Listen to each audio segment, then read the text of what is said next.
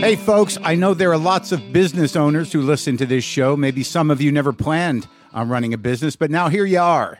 One thing you've always got to keep in mind is how much you're spending on your operating costs. That's one of the first things we had to keep in mind with WTF.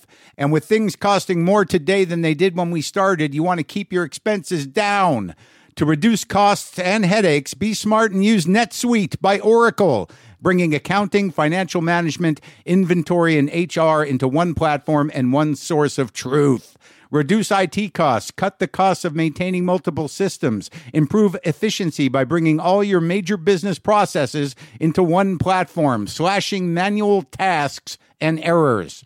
By popular demand, NetSuite has extended its one-of-a-kind flexible financing program for a few more weeks. Head to netsuite.com/WTF for more. That's NetSuite, NETSUITE.com/WTF.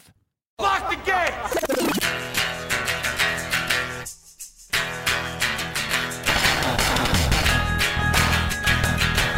All right, let's do this. How are you, what the fuckers, what the fuck buddies, what the fuck nicks, what the fucksters, what's happening? I'm Mark Maron. This is my podcast, WTF. Welcome to it. If you're new here, just go ahead, sit down, you'll get used to it. I just ramble on for a bit, and then I'll talk to John Cusack. Yeah, you know him. Come on. From Say Anything, Being John Malkovich, Gross Point Blank. He's been in everything. He's been around forever, and he's in this new Amazon show called Utopia, which I watched all of. It's kind of it's a dark comic book oriented show. Revolves around a relatively ragtag group of grown up nerds, but it gets pretty violent. It's pretty intense. Deals with global conspiracy. Deals with a lot of relevant stuff. Oddly. What's going on with you guys, man? Is it like, hey, I don't want to be grim or dark or even, I don't want to overgloat on some level, but I mean on a very basic level, I think what's happened here in the world of the United States of America, the great country of the United States of America, is that we've been given a few days off. A dark few days. It's a dark reprieve, but it's interesting to sort of continue along the lines of a joke I did on my comedy special in 2017. I think it was Too Real. Lynn Shelton directed comedy special. That one and my last one, End Times Fun, which dropped right before the shutdown, lockdown. But the idea I had in Too Real was that, living in this country during this period with this administration, when you pick up your phone and open your news app, it's like having your abusive stepfather kick open your bedroom door just to say, I'm burning the house down, then turn around and slam the door behind him. And you're sitting there thinking like, what? Should I leave? Do I have to leave? What does that mean? Is it serious? Continuation of that idea, now that the bad stepdaddy is perhaps fighting for his life in the hospital, we get this strange dark reprieve of a lack of daily chaos generated by that guy and his minions. And you really have we've had these couple of days to really realize just how assaulting it is and how completely mind-fucking it is. Look, I know there are people out there that like this man.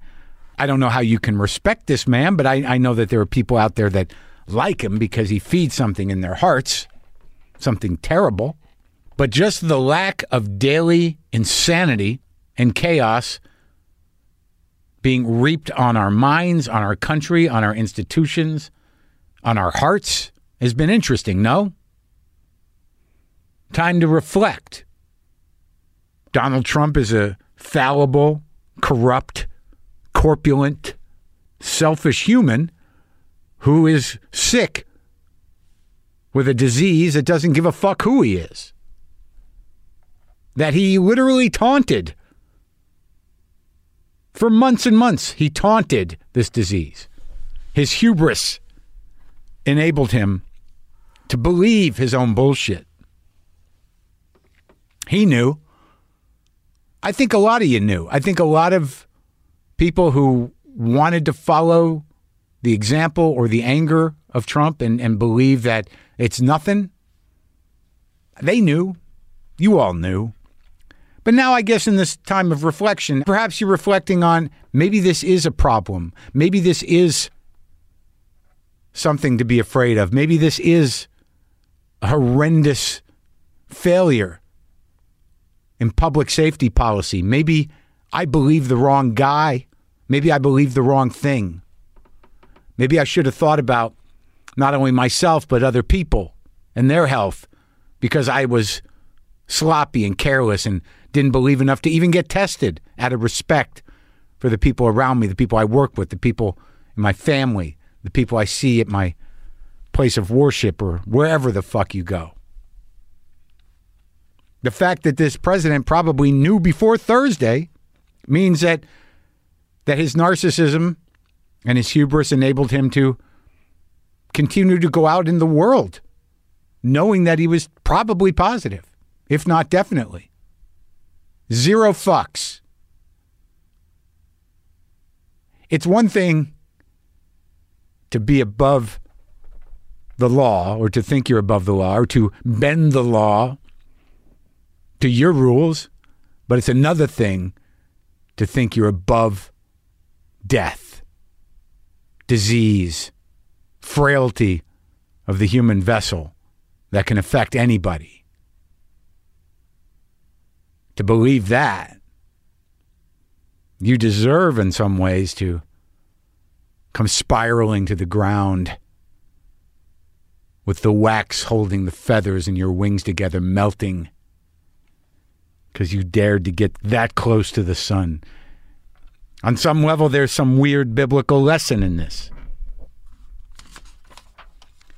Old style God, Yahweh God.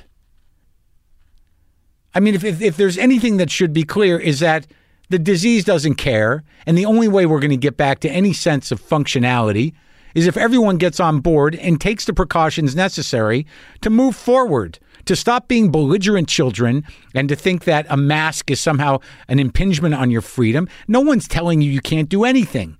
We're just telling you to give a shit about the other people in your life, the older people in this world, the frail people in this world, the people who have pre-existing conditions, the people that have to go to work every day, and fucking behave properly so we can fucking get through this. I mean, Jesus, man. What are you fucking for? Got my mail-in ballot. I'm going to hold off on it. Not because I don't know who I'm going to vote for, but I don't know what's going to happen in the next few days. And it's not so much I believe in karma or that, or anything else. But this man who may be fighting for his life, who is the president of the United States, elected by a minority of the people in this country, is one of the great human monsters.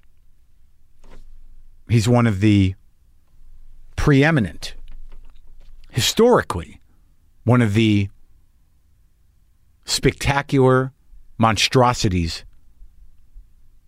of individual humanness, whose selfishness enabled him to allow 200,000 people to die of a disease he now has, millions of people to be infected, seeing no responsibility in himself as the leader of this country to make it a priority to put healthcare policy front and foremost. Would have been easy. But he doesn't give a fuck. And now he's sick. I bet he gives a fuck now. Because he doesn't want to go out like Stan Chera, man. He doesn't want to go out like Stan Chera. My hand is doing better. It's still a little sensitive. I've been taking all my antibiotics. Thank you. And it's sensitive. No swelling, no skin cellulitis, no panic anymore. And I felt like I was getting through it. I got 2 more pills to take. And I thought I was getting through it, and I am. But then I get this email from this woman who said, you know, I was on antibiotics for 2 weeks, and I killed all of my gut fauna and then had to be treated for, you know, uncontrollable diarrhea. And I'm like, great. I wonder if that's happening. I'm a pretty conscientious gut gardener. I've got a pretty good gut garden going on because I think about my gut garden and I take care of it. I feed my gut garden sauerkrauts of different kinds. I feed my gut garden coconut yogurt with probiotics in it of a couple different kinds. And then I'll feed my gut garden some prebiotic yams to feed the gut bugs that will, you know, flourish in my gut garden. So now I'm a little concerned about my gut garden. And I'm a fucking damn good gut gardener, so I'll just keep it up. I'll just keep eating the probiotics. I'm okay for now, but I see, unfortunately, the prognosis in my mind is now like, hey, I'm not going to lose my thumb from a fucking cat bite, and perhaps uncontrollable diarrhea is in my future because my gut garden has died. So I was a little nervous talking to John Cusack because he had a bit of a reputation for being a little unpredictable, maybe a little tricky. But he was very nice, and I enjoyed talking to him. And I watched all of his new show, Utopia, which is on Amazon Prime. It's an exciting comic book nerd show. It's kind of violent. It's definitely not Stranger Things. Anyways. This is me talking to John. He was in Chicago. I was in L.A. And, all right. Sometimes I wish I paid more attention in school, or in some cases, any attention at all. There are probably a lot of things I could have gotten more out of, like literature. And now it's probably not in the cards to go back to school and study the classics. But luckily for us, there's a new podcast called The Foxed Page that dives deep into the best books of all time. This is basically like the best possible college English class, but more relaxed and fun. No pressure of grades or needing to prepare something to say in class. It's only the books you want to read and know about, presented by best-selling author Kimberly Ford. Everything from Cormac McCarthy to Madame Bovary, from classics like Frankenstein to modern hits like Lessons in Chemistry. I love Ireland, but I missed the boat on James Joyce. The Foxed Page has a 3-part series on Dubliners, and that's a pretty great starting point. Want to get the most out of what you read? The Foxed Page is for you. Get it now wherever you get your podcasts. Happen.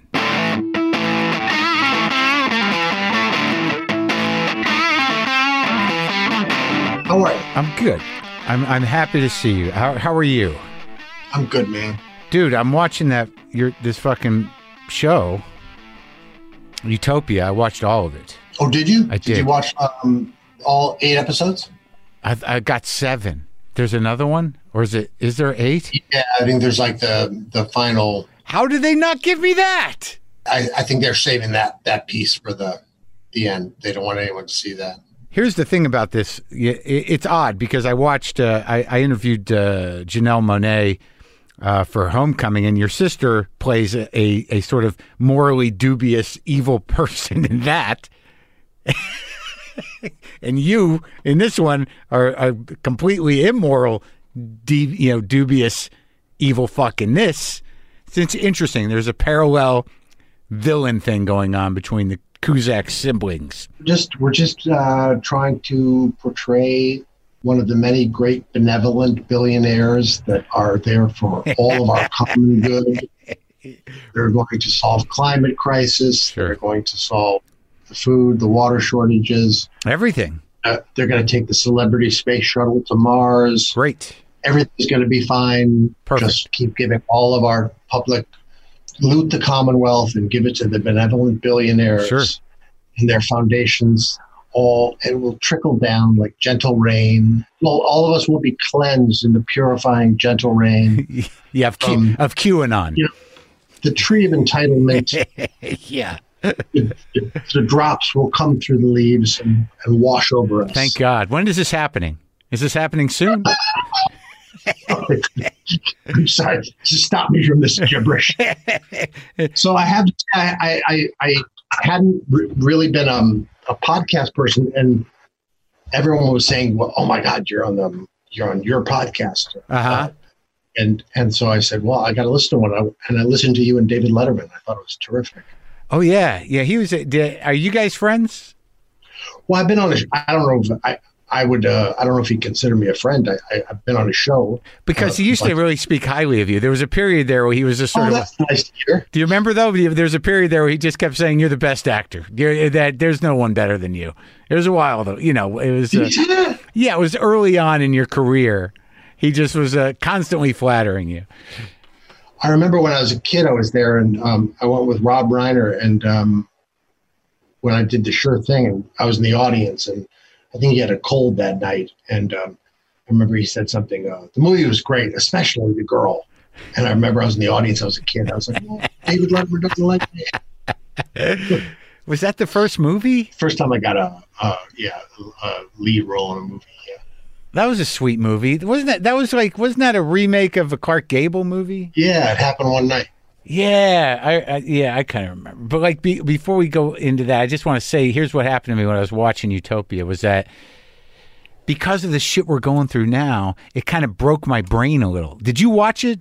Do you watch the final work? Did you watch the series Utopia? I'd seen a few of the first couple of episodes, but I haven't seen the last, I'd say from... I mean, I know what we shot, but right. I haven't seen, 4 through 9. Because of what's going on in the world right now, it's not that it was prescient as much as it the nature of the conspiracy just kind of broke that part of my brain a little bit. So after I sat through 7 episodes of Utopia, I was pretty sure that I understood the entire authoritarian momentum that's going on now and how it's all connected and intentional. And I'm not sure I'm wrong, but thanks to your thing, now I'm all fucked up in the head, more so than I need to be. That's a kind of a Gillian Flynn. That's her specialty? Yeah, that's her specialty. What else has she done? Oh, gosh, she's done Gone Girl and Sharp Objects. Oh, right. Yeah. But I thought the show was pretty good. I thought initially getting into it that it was going to be like Stranger Things, but it's much more violent. Yeah. It's she's a terrific writer. So the kind of architecture of it is, when you watch a movie, like I've been during the pandemic, I've been binge watching all these great old Graham Greene movies. And, oh yeah. John Le Carre movies, and you're like, all right, it's the spy genre, and these are great writers, and they've introduced a character here in the first act. Yeah. Usually, the third act they're going to become, they're going to come back and yeah. And Gillian, the architecture is so sort of sophisticated that you really can't see where the trap doors are. Right. It's a really, really interesting writer. So, when you took the role, how much had you read? Well, I was. It was one of those really nice phone calls you get where somebody says, "Hey, we'd love for you to do this," and you're like, "Oh, wow!" And then, can we send you the scripts? And I read them, and she sent me all 8, and I read them, and I started reading, and I don't know if you're this way, but if writing is really good, it's not hard to read. You just keep going. Right. And so I literally read all of them until 3 a.m. And I was like, of course I'm going to do it. It's great. I think it was such an interesting casting choice because you're so capable of being kind of like seemingly benevolent and those kind of villains, who are just so sweet. I mean, the thing that stands out in my mind is where you pull that kid back to smell his head. And then what happens after? It's just like those are the worst kind of evil guys, the ones that are so sweet. Yeah. When you play something like that, what do you do? When you think about it, do you just play it straight? Do you just? I mean, you don't have to put any evil in place. You just follow the words. No, I contemplate it. I contemplate that stuff for a while because I just think it's very interesting. People's perception of themselves. Yeah. the distance between that and who they actually are or what they actually do. And so that's sort of a theme, you know, that I like to play around with, I think, probably. So, I mean, I was always fascinated by, you know, we're probably the same age-ish. Yeah. Right? Yeah. Do you remember like 1978, 1980? Like that was Reagan era was like scary. Right. It was like Thatcher and Reagan. And I don't remember being, I was not politically awake, but so it didn't hit me the same way, say, W did.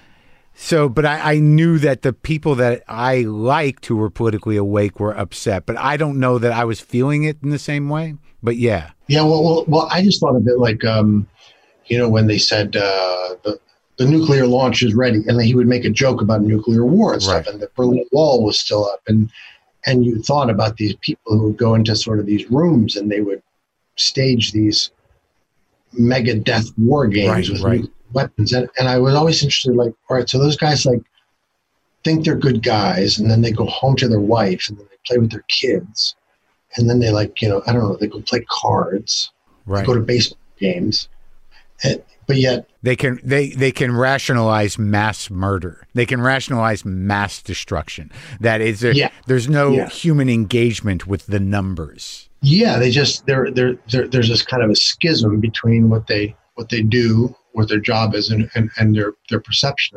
of themselves, you know? Right. And probably in the 80s, and when I was growing up, you know, you'd read Noam Chomsky and you read all this stuff, and then you'd listen to The Clash, and they'd do a double album on Sandinista, and then you'd start to look around. And so I was always interested in American exceptionalism arguments. Sure. And what was behind all that.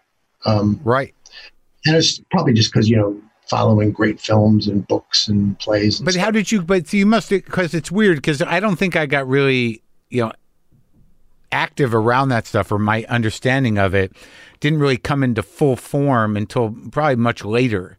Did you grow up with activism in the house? I mean, were you educated in that way? What were your parents like politically? Yeah, no, it was a really weird, interesting bit of freak luck on my part, which was that my father served in World War II, and he served with Philip Berrigan, one of the Berrigan brothers, you know, who was part of the Cantonsville Nine. Yeah. So he became great friends with the Berrigan brothers, and they became like family. So Dan and Phil Berrigan, and these were they were the underground radical priests, right, who, you know, covered Time magazine. They had that peace sign, you know, and they burnt the draft cards and all that. So they were at all of our, you know, christenings, eulogies, wakes. So they were around when I was a kid. And of course, you know, anything your parents like, you say, that's bullshit, right? Right. But I remember recognizing something in my parents' eyes, that their eyes got like bigger and wider, and they became like these higher versions of themselves when the Berrigans were going to come visit. Interesting. This was a time when they were like, these guys were on the lam, you know, they were underground for a while, and then they would go in and out of jail. So, but I knew that as I was a child and a teenager, I could see that my parents' eyes like were elevating to a place where you could see that there was something higher than themselves that they were engaging with when those guys came around. Yeah, and so I think that kind of. I didn't realize later, but that, and then of course, like all the great films and books and poetry and music that we all love. Of course. But like those guys coming around and your parents being kind of hosting them. I mean, were there conversations going on? How many kids in your family? There was five of us. And you're the middle? Yeah. How about you? What are you? Two. Got one little brother, a couple years younger. Oh yeah, I was fourth out of five, and this is was it a Catholic thing? Irish Catholic, yeah. But that's interesting. So you know, they were Irish Catholic progressives. Yeah, you know, that Jesuit. Right. You know, like honor the real legacy of Christ thing, service. And it was like more like the Vatican II thing, you know, where there was that kind of accidental pope who was into the social justice thing and started the Catholic liberation theology thing, where you know, you couldn't just say you were a Christian. You actually had to help poor people and fight against injustice. Like, you know, there was a movement that was very influential, and you know, Dorothy Day, the Catholic worker. You know, and this, like, these were influential people to your folks? The Berrigans came out of that movement, right? My folks' movement. It was like the civil rights, social justice, intellectual. So I was sort of lucky enough to be born into a family where that shit was there. Where service was important, good deeds. Yeah, or the truth. Faith without works is dead. Yeah, friend of Bill. Yeah.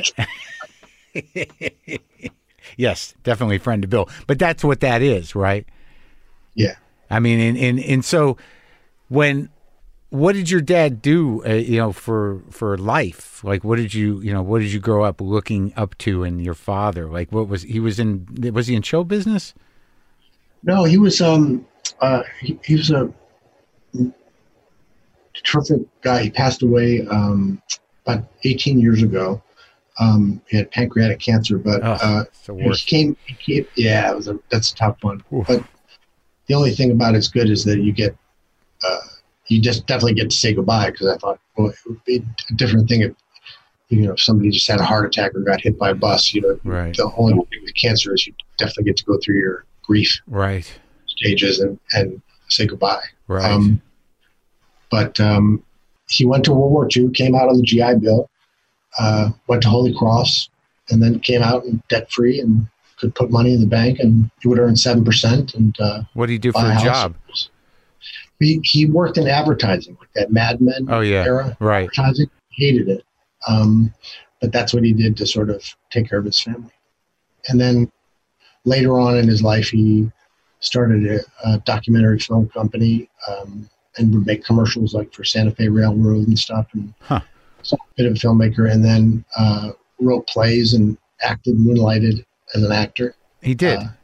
He did a bunch of stuff, some plays, and worked in films a little bit. And I was lucky enough and he wrote a screenplay that I made for HBO called The Jack Bull, which was with L.Q. Jones and John Goodman, and Bob Dylan gave us the Ring Them Bells for the final song. So I gotta watch that. LQ Jones is a trip, man. It's a cool Western. It's a good Western. LQ Jones is like, that must have been wild hanging out with that guy. Yeah, man. I was just like, I just want to talk about Peckinpah. I know, man. Him and Struther Martin. And LQ, of course, is, you know, made one of my favorite films ever. Which one? The Boy and His Dog. Oh yeah, trippy movie. Way ahead of its time. Classic. And did he direct more, or was that it? I think that was the one he directed, yeah. It's so wild. Yeah, there's that era of guys just who were able to do that. Like, you wouldn't expect that guy would direct that movie. But him and Struther Martin and the Wild Bunch just running around pulling jewelry off of dead guys. It's great. Yeah, and also all of Peckinpah's films. You can see him through all. I'm kind of a Peckinpah freak. Like I kind of put myself through the paces of like watching all of his movies at different points in my life. I'll just do like a little Peckinpah film festival. Do you know what I just got into recently? Which I kind of like want to whip myself for like denying myself the pleasure of it for years. Pat Garrett and Billy the Kid. Oh yeah, that's great. I know, but like, what was wrong with me? I mean, for 15 years, I forgot how great a film that was. I don't know. So I think sometimes, you know, you're not sure where Chris Christopherson fits in your head. But he's great. He's great, and he's also great in Bring Me the Head of Alfredo Garcia as the biker, you know, guy. Like, but right. Yeah, but there's just sometimes you just like, don't beat yourself up about it. That's interesting that you should be excited that you've found it. I was. But I sort of refound it, and I thought, God, what was I doing all this time? I mean, it's got... Well, there's a lot of movies. Bob Dylan as Alias. Yeah, just sitting around. He doesn't say much, but he's there. He doesn't say much. No, but the songs are great. And yeah, and the weird thing about that movie is like, I think Billy the Kid died when he was like 21, you know, and by that point, you know, Christopherson, it doesn't matter because it's a myth, but it's kind of weird that he's at the age he is. But it's a good movie. I like that movie. I think it's a really really cool movie. And it has that great scene with Slim Pickens when he finally gets shot and Knocking on Heaven's Door is playing, and he just walks over by the river, and it's one of them. Yeah, it's kind of the most emotional Peckinpah has ever been, I think, in that film. Sure. Yeah, I mean, it's one of those ones where he's like, you know, he's emotional in a weird way. The Wild Bunch is kind of emotional too, you know, when those guys know that they're done. Yeah, in a rage and kind of. We're going to go out like we all, you know. That one had a real sense of kind of loss. It's heavy boy shit, man. You know, it's this real kind of, it's some serious exploration of dude stuff, but it's great. No doubt. Now, when did you start did you start acting in Chicago in the improv scene, or what happened? How did that? You were doing comedy. New York. In New York, did you ever do like the improv or the Second City or any of that stuff here? I was never improv driven. I played Zanies there, and when I go back to it's still there, same sure, place. Yeah. And I taped a special at the Vic a few years ago, and okay. I've played at Thalia Hall. Yeah, great theater. Yeah. I love Chicago, and I was there not long ago, doing some stuff with Swanberg. I've grown to really like that city. Yeah, it was a very strange thing because I was 14 or 15 and I'd been doing some theater and stuff. And then Hollywood wanted to make movies about teenagers, and they decided to shoot a couple of them in Chicago. And I had some training. And so it was just kind of like weird freak luck that I had some training, and they decided to make movies about, because there wasn't a thing. Right. Teenage movie really a thing. Oh, so in the 80s, in the sort of John Hughes thing and the Breakfast Club and all that shit. There's a movie called Class, you know, that was, I think, with Andrew McCarthy. And someone, didn't he fuck someone's mom or something? Fucked Rob Lowe's mom, who was Jacqueline Bisset. Jacqueline Bisset, and Cliff Robertson was in this. Right. And so Louis Carlino, who had done The Great Santini, did it in Chicago. And then, you know, like kind of in Vancouver, Toronto, they cast local actors. And I'd been sort of training and doing some stuff. So that's how it started? And where were you training? Were you just training in like kids theater or what? Yeah, that kind of thing. Yeah. And like, what about like, how are all your siblings actors? How does that happen? Like there are these dynasties, you know, and I have this theory about it, but how did that come to pass? Were you all doing it at the same time, or did it happen later for Anne and Joan? How did it work? Isn't your brother in it too sometimes? Yeah, we've all dabbled in it. Three of us are still, that's what we do for a living. Anne, Joan, and myself. My sister Susie and Billy have done a bunch of theater plays and have done a lot of things. But Joni got the first break when Tony Bill, who was a producer who produced The Sting, directed a film called My Bodyguard, and he shot it in Chicago. Okay. And that was Alec, not Alec Baldwin, a different Baldwin, Adam Baldwin, and Chris Matisse. And so Joni got a small part in that, and then we were like, oh, what's it? You can be in a movie? Yeah. So it happened the same way for both of you. They just happened to be shooting in Chicago, and you guys had some kid chops. We had a little kid chops. Yeah. So, you know, it was kind of like local casting. A lot of luck. So did you do it? You didn't have any training other than that as a kid? Did you just kind of grow into it, or did you study with people? What happened? Yeah, no, I studied with a group in Chicago, and you know, but then I was also, but by the time I was a sophomore in high school, I was learning on movie sets. So I really started. I had done stuff earlier as well, you know, that kind of terrible stuff where your mom takes you to auditions as a kid, and you try to, you know, because I always loved the theater and movies. Yeah, I loved going to the old art house cinemas in the and seeing, like, you know, you'd see the Kurosawa movies. Yeah. There'd be 7 of them for a week, and then you'd see the French Wave, or you'd see the, you know, film noir double stuff. Features.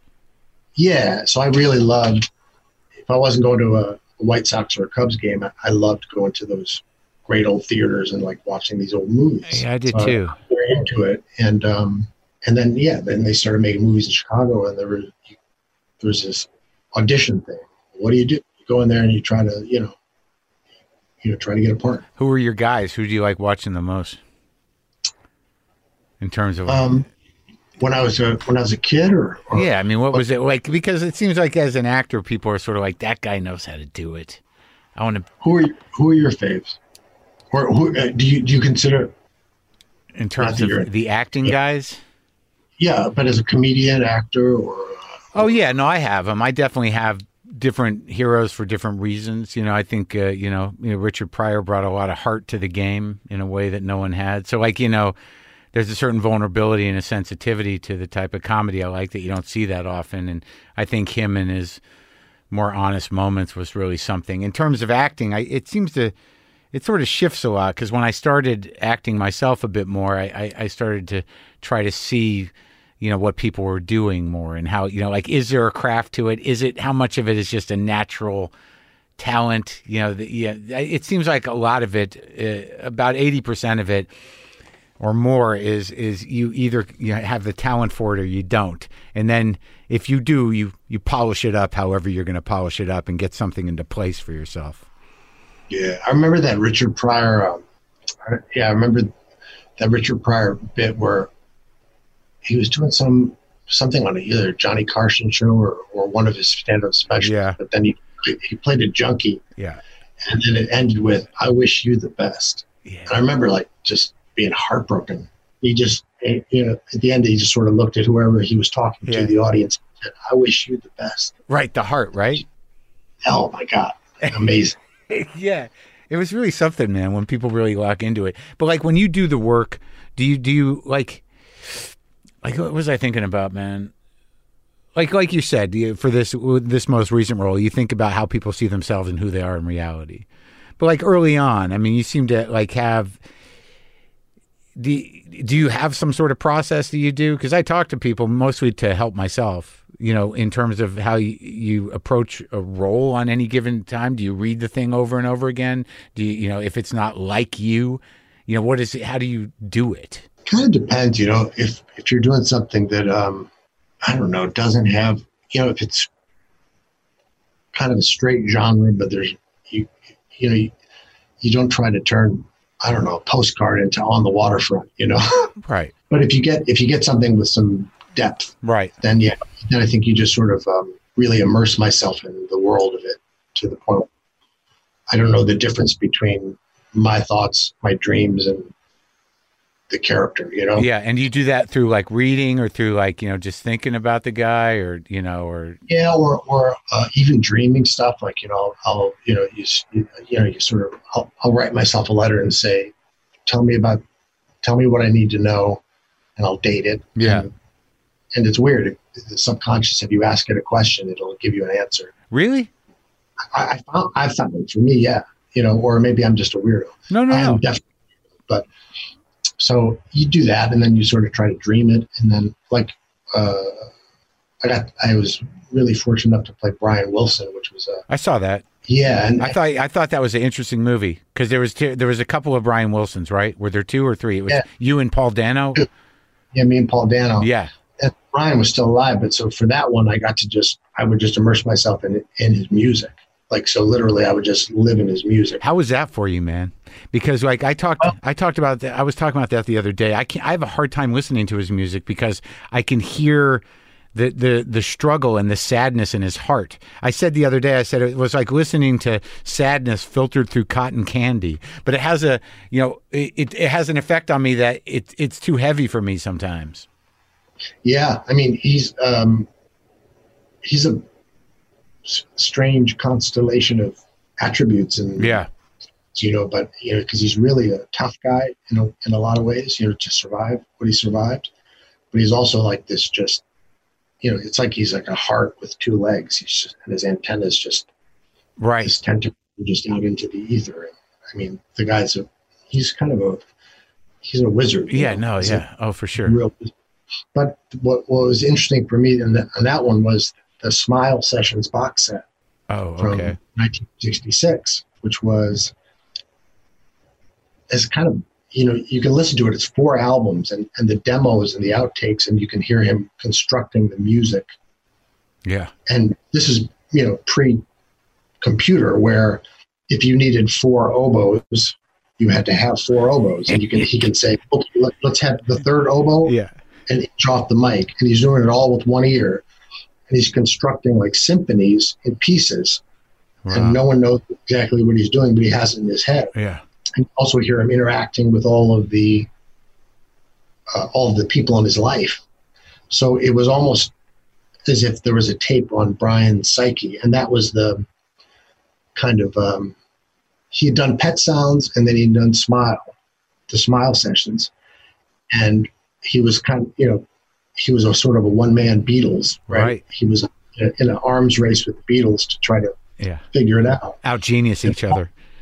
Yeah, and Paul McCartney came and heard Smile Sessions, and he actually chewed the carrots on the song Vegetables. He did. And then he went back to England and said, scrap everything. Yeah.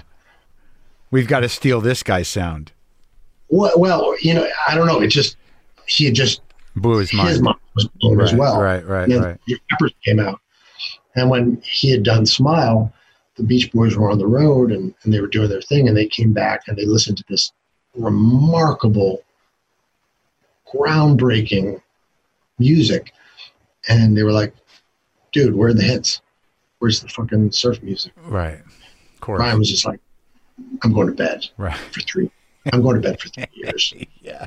And so anyway, that was the peak of him. And so I used that as the way into the abyss, and then also coming out of it, because then finally when he reclaimed his life, he was able to play heroes and villains, right, and perform it.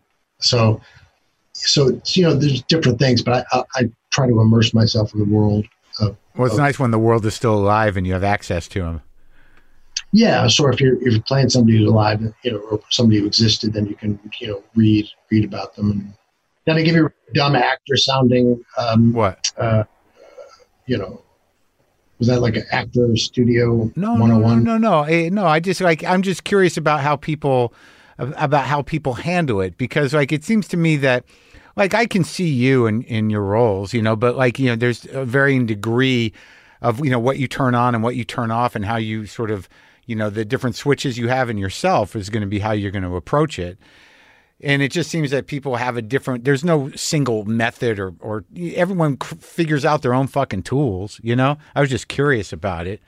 But even in, because it seems as you got older, you evolved a sort of a harder edge. I guess in Grosse Pointe Blank, there's and the Grifters and stuff, it was getting a little darker. But you know, there was early on, it seemed like you were all heart, all vulnerability, some struggle, but then you started to challenge yourself with things that were, you know, these are characters were complicated and sometimes slightly dubious characters. And that seemed to happen as you got older. You challenge yourself. It seems like you were pushing against the idea of being cute your whole life. Yeah. Well, I think maybe that there's a piece of that too. When, you know, nobody should be really, I don't know, if you're an actor when you're a kid, it's a weird thing. It's not right. It's hard to survive, right? Hard to survive. Yeah. I mean, I wasn't totally a child actor. I was more of a teenager. So I still sort of, you know, looked like a 16, 17 years old. Yeah. But, so then I think, then people want you to just sort of be kind of witty or cute or whatever they want you to be. But then you got, if you're not careful, then you just kind of do that. You just witty and cute yourself out of the business, because you hit a certain age where they only see you as one thing. And that's over. So I never had that sort of worry, because I was always trying to, you know, it's like you, as a comedian, you're thinking about Richard Pryor, right? Sure. Yeah. So same here. I was thinking about well, I don't know, I want to do something great. Like, how do you do something great? How do you do something great?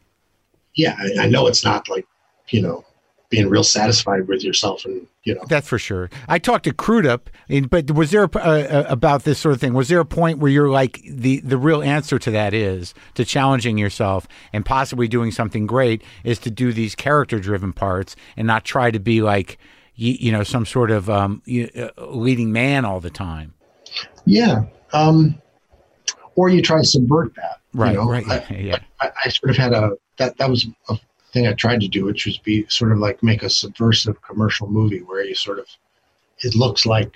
Right. Yeah. And all the things there that look like this, but there's, you know, then you're sneaking ideas into it. Like what? Which one was that? Would that be like The Grifters or something? Well, I don't know, like Grosse Pointe Blank, you know, you could see. Okay, this guy comes back and he's going to his, you know, high school reunion and, you know, kind of funny, but it's like, you know, underneath it, there's some weird fucked up. Yeah. To it. Some serious fucked up shit too. Some stuff, yeah. But like, you know, working with like somebody like John Sayles, great. Eight Men Out was, which is great, and you're great in it, and was a great bunch of actors and stuff. Like the difference in, I guess, in some of the directors you've worked with. I mean, you know, he brings a lot to it. He's got a lot of conscience, and what do you learn from a guy like that over the course of like kind of educating yourself around how this is done? What did you bring out of that experience?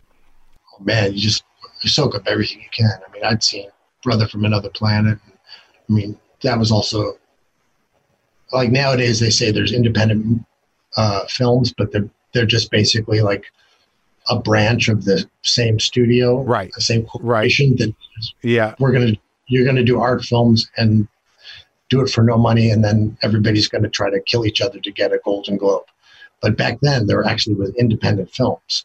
So I'd seen Matewan, Brother from Another Planet, and all films, and I thought Matewan was an extraordinary film. But Sayles said he learned everything he needed to know about writing from watching Roberto Clemente play baseball. It was power, efficiency, and grace. Huh. Also, you know, with these great DPs that would be around, you know, like you could work with, you know, on John's. On Matewan, he was working with Haskell Wexler. Oh, passed away. Right, yeah. Great guys. 8 Men Out, it was Bob Richardson, who turned out, you know, was another great cinematographer. I had a chance to work with Laszlo Kovacs. Oh, yeah. Urian cinematographer. Those are really the guys, right? They make the difference. Yeah. That was a whole different thing. Yeah. You know. What? So, you're in Chicago now? Yeah. And you like you never lived out here? No, I have. I lived in California and sort of New York, and had a place in California and an office in Venice, California.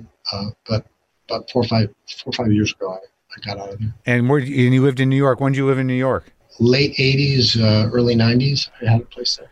Did you? Why didn't you just keep going back to Chicago? Huh? Yeah. Did shit get out of control in New York? When did it happen, man? Which era are we talking about? What was the first wave of insanity? Do you remember JP's on 88th Street? No, it's too high. That was too far uptown for me. All right. That was it? Yeah. What was it? Booze? Let's see.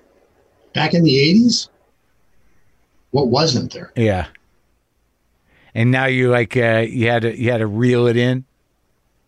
Yeah. You got some time. Yeah. Man. I know, right? Yeah. Man. You feel better? Oh yeah. How you feeling?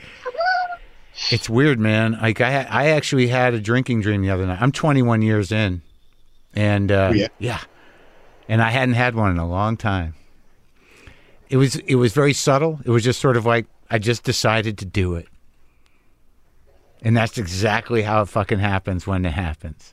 Right? You wake up in a cold sweat? Yeah, you wake up like, oh, I fucked it up. Oh, thank God.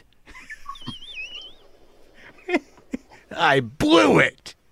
Yeah, I started to reel it in around, you know, 28, 29, 30, because I was like, all right, what am I going to do here? I'm like, because I was...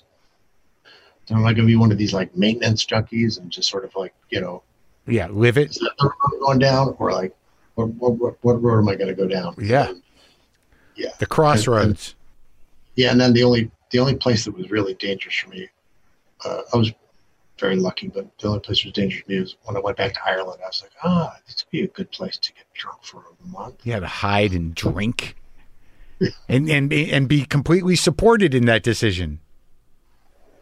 Well, you could always find. You can always find friends in those bars, right? But you can always find it. Like, it's always struck me as weird about that, about people, about enablers of any kind. Like, you know, when you have somebody who's clearly dying and can't control themselves, there's always those dudes who are sort of like, need a little more? I got some. Yeah, like, who the fuck are those guys?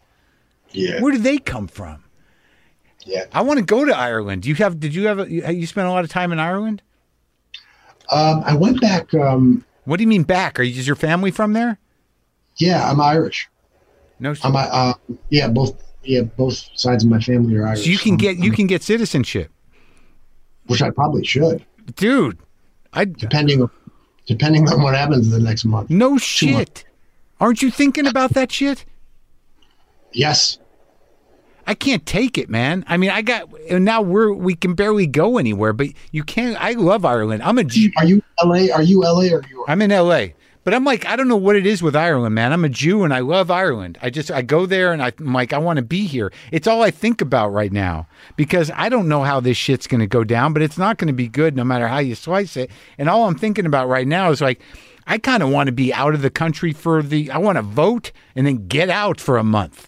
Just because I don't know what the fuck is, I don't know how this is going to unfold. But then there's another part of me that's sort of like, maybe you should just stay and watch it from here. But I don't know. Yeah, I'm of two minds. You know, the bastards are going to do what they're going to do, and we got to do what we got to do, and fuck them. But, right. You know, and then you don't want to give them the satisfaction of running away. Yeah. I guess, but isn't there part of you, like, sort of, we're roughly the same age. I mean, I've saved a little money. Is there any crime in stopping someplace nice and just riding it out? No. Where's that justification? I know, I'm not running away. I'm fucking retiring. Go fuck yourself. Yep. Yep. No, but also, like, I won't feel like I should have said something. Like, I've been a pain in the ass and said what I think all the time. So I'll be. Yeah. And what? And where are you? Where have you been talking lately? Yeah, I never shut up. That's right. You've gotten into some trouble here and there. So, like, how afraid are you on a day-to-day basis around this shit? I mean, I'm not afraid for myself. Right. But I don't know. When I saw, early on.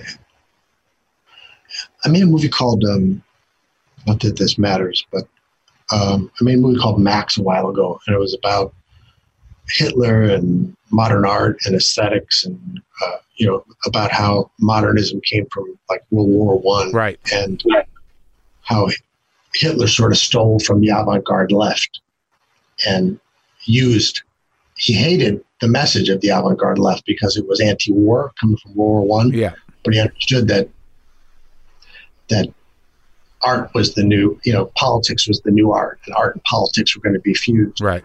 And you see Trump doing this sort of same thing. He's doing this kind of kitsch futurism. He's saying, I'm going to make America great, and the future is going to be a return to the past. Now, it's a past that never existed. I'm lying. Mm-hmm. Everything I say is a lie, but, Sure. And he's also really good at fascist theater. He's very good at the signing ceremony, the walking, or the rallies where he compares immigrants or people of color or people who were protesting to, vermin and cockroaches. And that's very specific, purposeful. Of course. Things. Yeah, of course. These human beings are pestilence. They're subhuman. Yeah, it's terrifying. They should be eradicated. So I was never, I guess maybe just loving everybody from Brecht to, all the writers and comedians and filmmakers and musicians that we all love, right? Right. Like you don't have to be a genius to know that this shit is real. And the first time he tore a child away from their mother's arms, right, and put them in a cell. Yeah. Like, this wasn't a reality TV show anymore. This is like real fascism. Right. And it's on a creep. It's a, you know, it's a frozen explosion. You know, it's happening slowly, right? But you know, it's like the, you know, frog in the water. It, you know, you just turn the water up, and the frog doesn't know it's being boiled alive. Right. And that's where we are right now. Yeah, it's terrifying. And I don't know. Like, I want. It's sad because of the COVID that, you know, the arts have been sort of kind of neutralized because no one can really do anything. You know, you know, it's hard to get things done and to express yourself in a bigger sense because we're all kind of frozen in this plague zone. Like Chicago, that, like, the theater scene, I've become friends with Tracy Letts, who's a Chicago guy for the most part. Great guy, great theater, a great actor and a great playwright. But like, did you ever spend any time with, you know, with down at Steppenwolf at all and hanging out with those guys? Yeah, you know, I used to I worked with John Malkovich a lot, and so I used to go when he would come back and direct a play or something. I would do that. Yeah, and hang out with him. He's really one of my favorite guys to hang out with. He's a trip, right? Yeah. Is he always that intense? It's like, he's just really, really like a wonderful man, and a, you know, great mixture of things. You know, he can be incredibly sensitive and compassionate, and then he can be, you know, he you know, the character he played in True West, yeah, which was, yeah, you know, Lee. He was Lee, right, or Austin? Which one's Lee? Right, Lee's the yeah, Lee.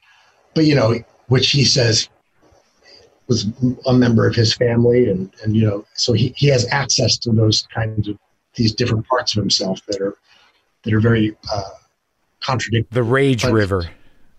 Yeah, yeah. But he's such a thoughtful, intelligent man. You know, like, he really reads and studies, and is a such a bright person. Okay, so there's another good example. So you read this script, like, for Utopia, and it's well written. Now you get this. How did the being John Malkovich, how did that unfold for you? I mean, did you get that script and where you were like, holy shit, what is this? This is going to sound like, I hope I don't sound like an asshole on your podcast, because I think even talking about yourself is a weird thing to do in this climate. It just feels slightly obscene, but we've balanced it out with politics. You're okay. Go ahead. I know.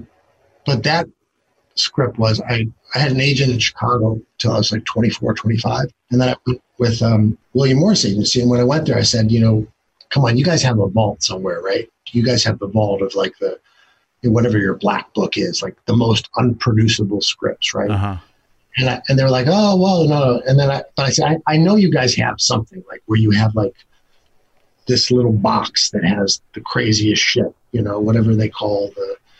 Really? I don't know what they call it. Well, I was fishing, but I thought they must, right? Well, why were you asking those questions? Because you wanted to do something new and weird and wild? Why were you? Yeah, I wanted to find out where, like, you know, because anything good, right? Most things that are good don't really can't be comprehended when they first come out. Okay. You know, it's usually right. Only time something is good. Right. You know, maybe, I mean, it's different, like with, you know, with Richard Pryor, he does a set and it's filmed. And sure. I get it. But you were like, where are the things that you think are unproducible? Yeah. I said, I want the thing that like cannot be made into a film, the most insane thing. And I kept pressing, and he goes, well, I mean, you know, there's beans on that. What? And so I found out, and I found the script, and I read it, and I said, here's the deal. I just want to be first in the door if this ever gets made. And if that happens, I'll stay with you guys forever. And if not, I'll leave. I go, 'cause this is fantastic. This is brilliant. Yeah. Because it was the most non-commercial, right, insane thing. So at that time, did you think it would ever get made? Well, I thought I was very proud of myself for having found it. So did you? Then, did that start the ball rolling? Not that other people might have known about, right, it, but I took my own initiative to find something good. So you just attached yourself to this script that wasn't even alive, really. No, Charlie. I didn't even. Charlie wanted me or knew who I was or anything. So they call him and you're like, not going to believe this, but Kuzak wants to do your movie, and he was like, yeah, he's been on it for 4 years. He's been calling us about it for 3 years or whatever. And luckily enough, Charlie and Spike thought it was a good idea, so I came in and did it. But it was pretty great because John Malkovich called me up and he went, Johnny, there's this script and it's really good, and I was already doing the script, film, right? Like, I don't know why John was calling me. He goes, and it's about me, and it says I'm an asshole, but fuck it, I am an asshole, and I just think, I go, John, stop! I'm doing it. It's great. And then we started talking about the script. The only things we thought of was, in the script, his friend at the end was Kevin Bacon. Mm. When he calls a celebrity friend, right? And so John and I were talking, and we were thinking, the 6 degrees of Kevin Bacon of it all, whatever. And we said, no, Charlie Sheen is Malkovich's best friend. He had just given the most incendiary interview, and he was, and it was, and John just couldn't stop laughing at the thought that the Malkovich, and being John Malkovich in his time of buddies with Charlie, would call on Charlie. Yeah. And then, so we pitched that idea to Charlie and Spike, and they liked it. And I think Kevin Bacon wasn't available or didn't want to do it. So it worked out. And then the script was so perfect. The only other thing we added was, I thought, I said, Charlie, you don't have this puppeteer. He doesn't talk about his work that much. And why, all artists have a justification for why we're failures, right? Sure. I do. So I said, I want to have this thing where he talks about his work, that, it frightens people. It's too much for them. It scares them. And wasn't there another guy too? Wasn't there another guy, another puppeteer? Yeah. Yeah. So I said, that his work is too, so we too provocative. Put a line. Yeah, it was too. It's, yeah. So that was sort of, you kind of came up with that. You guys thought that through. Yeah. Just I ripped with Charlie a little bit. I just thought, it would be good for Craig to sort of give a justification for, what his work means to him. Did you ever feel like that though yourself? Did you ever feel like a failure? Yeah. I mean, I think that, I don't know how you feel about it, but I'm not one to talk about my past much, because when I do it, I probably don't sound particularly coherent. But I always feel like I almost did something once that was good. You feel that now? Yeah, I remember I almost did that one thing, and it had a pulse. It was pretty good, but not quite. I almost, yeah. So that's you're driven by that kind of you're never quite as good as you think you should be. Yeah. I feel like I almost did a couple things. You like to keep a bat around to beat yourself with occasionally. No, I don't know. It's just, it's a strange thing. Yeah. What was the thing that you almost did? What was the closest you came, John? Well, I think I look at it if you like baseball, right? Yeah. If 3 out of 10 call pulse, sure. You're hitting 300. You're good. Yeah. Yeah. And then the rest is just sort of like you do, you're working. But if you're still hitting good. You may line out. You may strike out. Sure. Yeah. Right. Here's a question for you. Paul Scheer was talking to Danny Trejo on his podcast about Con Air, I guess. What a great guy Danny Trejo is. No, I know. I worked with him. Do you know that story? When I worked with him, it was hilarious. He did an episode of my show.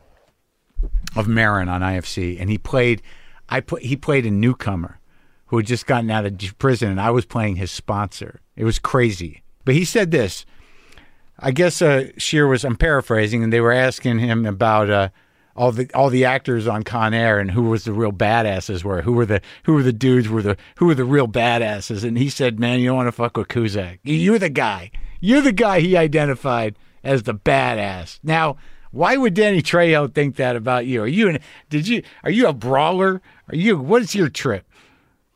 No, the thing is Danny Trejo is very tight with Benny the Jet Urquidez, and Benny the Jet Urquidez is a 1% of 1% athlete in the world, and he's a kind of a martial arts grandmaster. And he started Aikido-Con, and he was around, with the Gracie brothers. He was around. He was training. He did Jackie Chan, Bruce Lee era. So he was that guy in East LA. He's Basque and Blackfoot, Native American, but grew up in East LA, yeah, a fighting fan. And he's a martial arts grandmaster. And so when I did Say Anything, where I played a kickboxer, we shot in his gym, and then I studied under him, for 30 years in martial arts. And 30 in, if you, I don't know if you remember, there's a scene in Grosse Pointe Blank where I fight a guy in the hallway, and then Minnie Driver comes by and sees me, and I killed him with a pen that the guy had given me, right? Oh, yeah. But there's a fight with Benny Urquidez, and that's Benny the Jet. And he was a kickboxing champion, 68-0. And he had fought all around the world. He'd beaten every Chinese, every Thai, every Japanese people. They started schools. They built schools to just create a champion to beat Benny. Right. He also did a film. He did a bunch of early films with Jackie Chan. One's called Meals on Wheels, and another one where it was the first time that the two actors would do the stunts, and the fights were like Buster Keaton stuff. Really inventive, really comical, but like really violent. And the kicks were the kicks, the headshots were the headshots, and they were fighting. So I sort of emulated that in the Grosse Pointe fight with Benny. So I think Danny knew that I was training with Benny, and he'd seen me train, and he'd seen me spar, and I used to go to smokers and do stuff like that. But just to show you that I'm not a complete asshole, when we shot the scene in Grosse Pointe Blank, right, our other producer said, well, we're going to need 2 or 3 days to shoot this. I said, no, we'll do 3 cameras, no stuntmen. Don't worry, it'll be fine, because I'd sparred thousands of rounds with Benny. Yeah. And I was in a suit, right? The only reason we had to stop was because I was drenched with sweat, and they had to blow dry my hair and then put me in a new suit because I was drenched to the bone. At the end of the day, Benny had one trickle of sweat coming down here. Yeah. And then, I would train with him, and somewhere around Conair time, it was like, that was as good a weight as I could be at. I was ready to fight, all that stuff, 195 pounds. And I'd spar with Benny. And with Benny, at first, when you first start sparring with him, he's wearing gloves, but you can't touch him.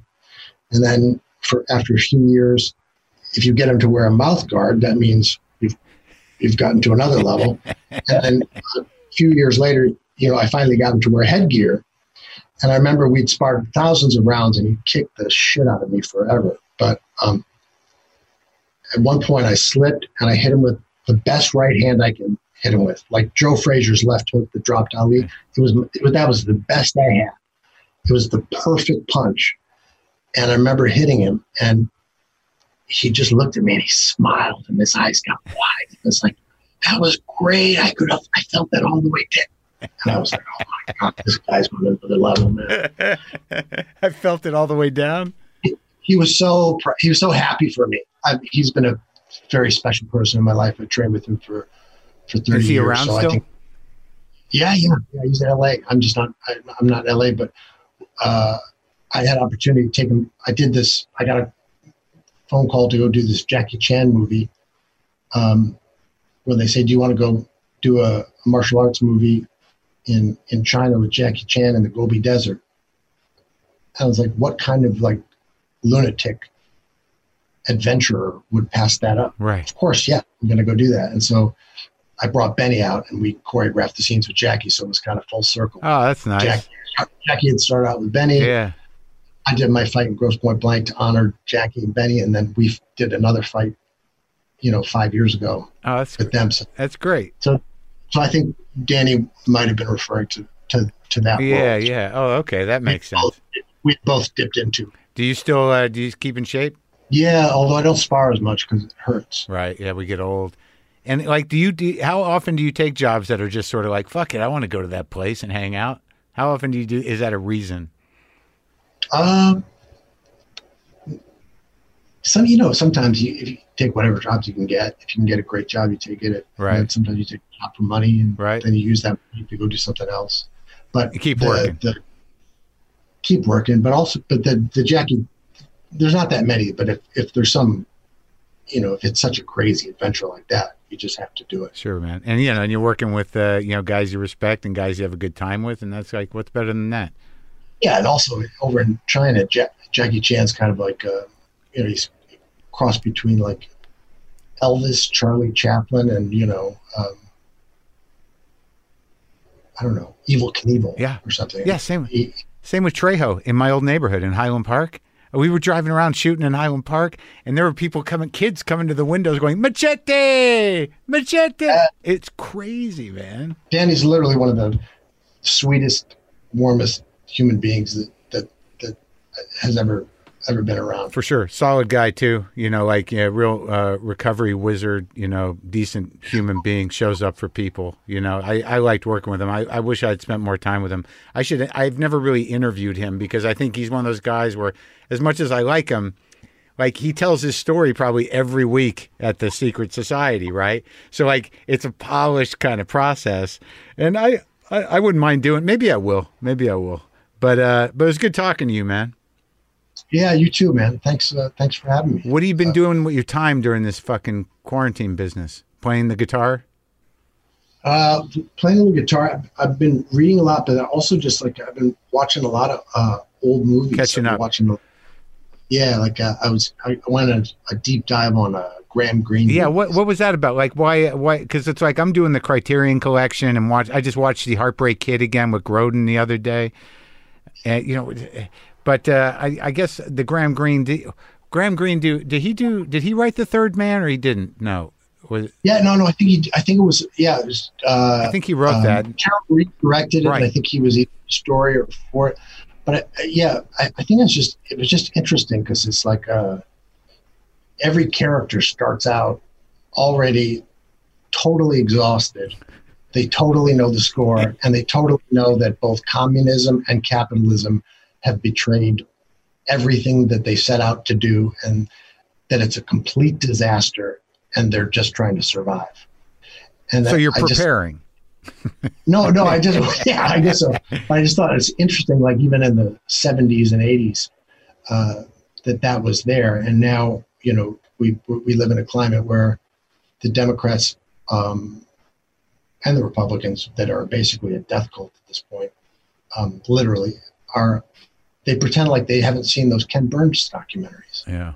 I was like, like all the mainstream guys are on that. Doris Kearns Goodwin and John Meacham, right? The FDR, the New Deal stuff. Mm-hmm. Like that Ken Burns documentary, you can't pretend like you haven't seen that. Right, right. Like, gotta get people health care. Right. Gotta get people a wage. Yep. Anyway, I find it. What was your favorite one so far, the movie?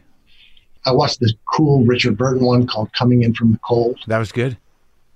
I thought so. I got to watch some of those. I don't know. I don't watch a lot of British stuff. I just watched that Bob Hoskins movie, the Long Good Friday, that modern gangster pick. Because I interviewed Helen Mirren, and I was just like, I'd watch that when I saw it at one of those theaters we were talking about I was in high school. It premiered in one of the art theaters.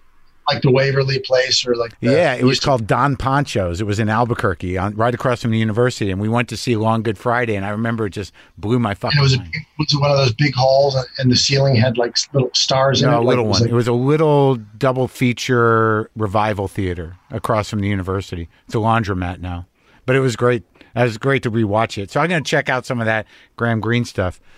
But I'm glad you're holding up, and I enjoyed the show, and it was great talking to you, man. All right, brother. All right, take it easy, pal. Bye-bye.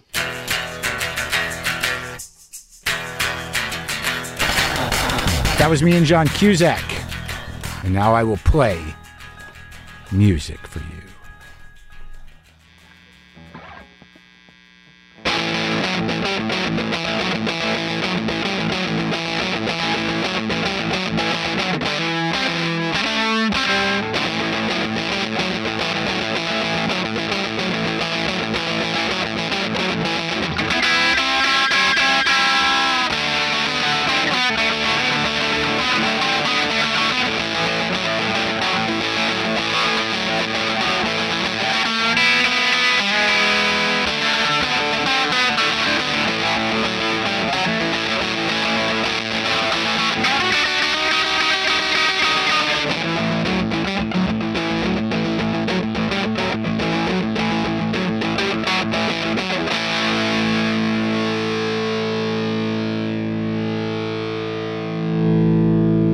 power lives.